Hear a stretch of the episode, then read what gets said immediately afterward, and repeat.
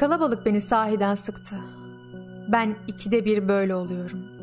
Bazen bütün insanların boyunlarına sarılıp öpecek kadar seviyorum. Bazen de hiçbirinin yüzünü görmek istemiyorum. İnsan düşüncelere dalmamalı. Bütün deneyimlerin aptallığını düşünüyorum doktor. Aptallığı, insanın içinde yaşadığı ve düşündüğü. Düşündüğü ve yaşadığı aptallığı. Aptallığı. Kendime yaşama izni veriyorum. Saçma. Yaşıyorum. Saçma. Herkes yaşıyor. Saçma. Doktor, umutsuz değilim. Yoksa yaşayamazdım. Onun içindir ki hikayem umut ve yalnızlık içinde son buluyor. Güzel olan her şey yarım kalır.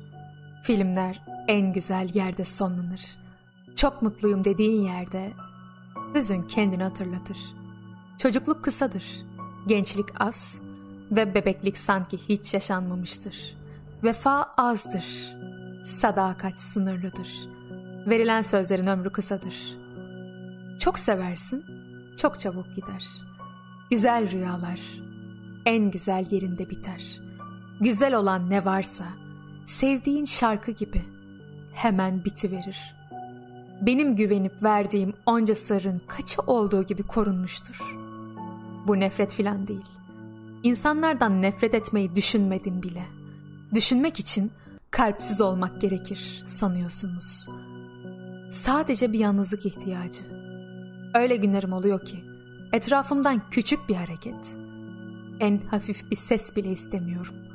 Fakat sonra birden bir etrafımda bana yakın birilerini arıyorum. Bütün bu beynimde geçenleri teker teker, uzun uzun anlatacak birini. O zaman nasıl hazin bir hal aldığımı tasvir edemezsiniz. Hangi adam daha trajik bir durumdadır? Ya da hangisi daha lanetlidir?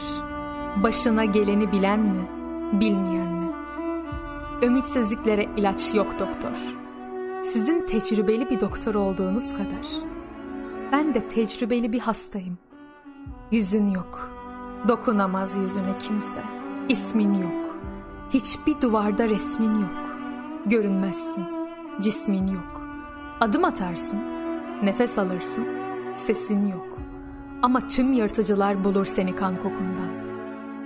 Birine temizleyin yaramı diyesin, yardım isteyesin yok. Hadi söyle bana, ölünce içimdeki şarkılara ne olacak benim? Onca şarkı, onca melodi, onca ritim. Değilim ki, yarın ben öldüm. Şarkılar da ölür mü benimle?'' Bir şarkı hiç ölür mü? Hele 610 şarkı birden. Sırf ben öldüm diye. Hep birlikte nasıl ölsünler? Çok saçma. Acı olan ölüm değil. Yarım kalmak doktorum. Bir ölüden daha hüzünlü bir şeydir bu. Duyguları ifade edememek, derin olmadıkları anlamına gelmez. Aslında biz bu yaşamın güzel olduğunu düşünüyorduk. O kadar alışmıştık ki Yaşayıp gidiyorduk işte. İnsan her gün gördüğü denizin, evinin önündeki kayanın üstüne konan martının güzel olduğunu düşünmez. İki tarafı ağaçlıklı toprak yoldan yürürken, tepede buluşup birbirine girmiş olan dalların nasıl bir gölgelik yarattığını, bir mucize gibi birden açı verdiğini düşünmez. İçimde kocaman bir gitmek var.'' İnsanın kendini her şeyin yabancısı hissetmesi neyin belirtisi doktor? Herkesin aldığı ve verdiğiyle daha acıktığı bir sofra neden kurulur? Herkesin kendi fikrine daha inanarak doğrulduğu tartışmalar neden yapılır?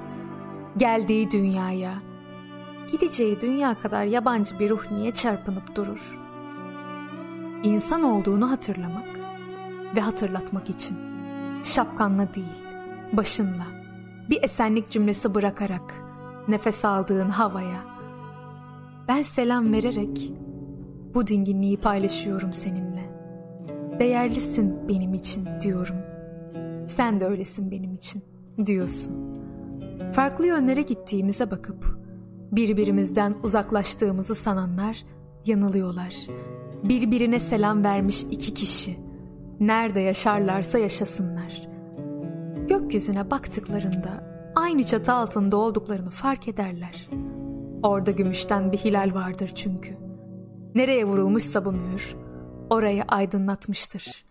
Karanlık şehir, aydınlık şehre, karanlık orman, aydınlık ormana dönüşmüştür. Bende inanma gücü var. Ne kadar dar ve karanlık bir yere sokulsam da, ne kadar ıssız bir yere bırakılsam da, beni yönlendirecek bir şey mutlaka çıkar diye inanıyorum çünkü. Ben iyiyim. Gerçekten iyiyim. İnan bana doktor. Bunları biriyle paylaşabildiğime seviniyorum.''